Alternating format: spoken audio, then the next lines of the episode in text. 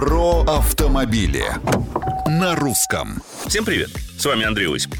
Суперкар на каждый день придумала компания Audi почти 30 лет назад, создав ставший культовым универсал RS2 Avant. С тех самых пор формула, по которой он строился, не изменилась.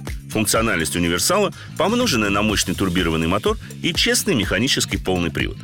Она же лежит в основе нового RS4, познакомиться с которым мне довелось на горных серпантинах Краснодарского края.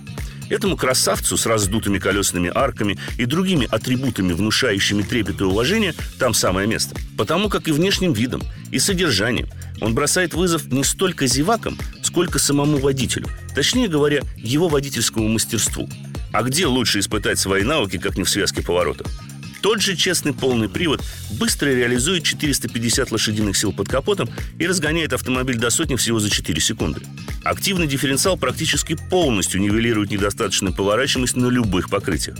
Хотя, следует заметить, никакая электроника не спасет от элементарных законов физики.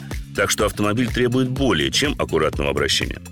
Впрочем, это понятно. И 30 лет назад, и сейчас машины серии RS создаются, чтобы доказать. Универсалы бывают быстрее многих спорткаров.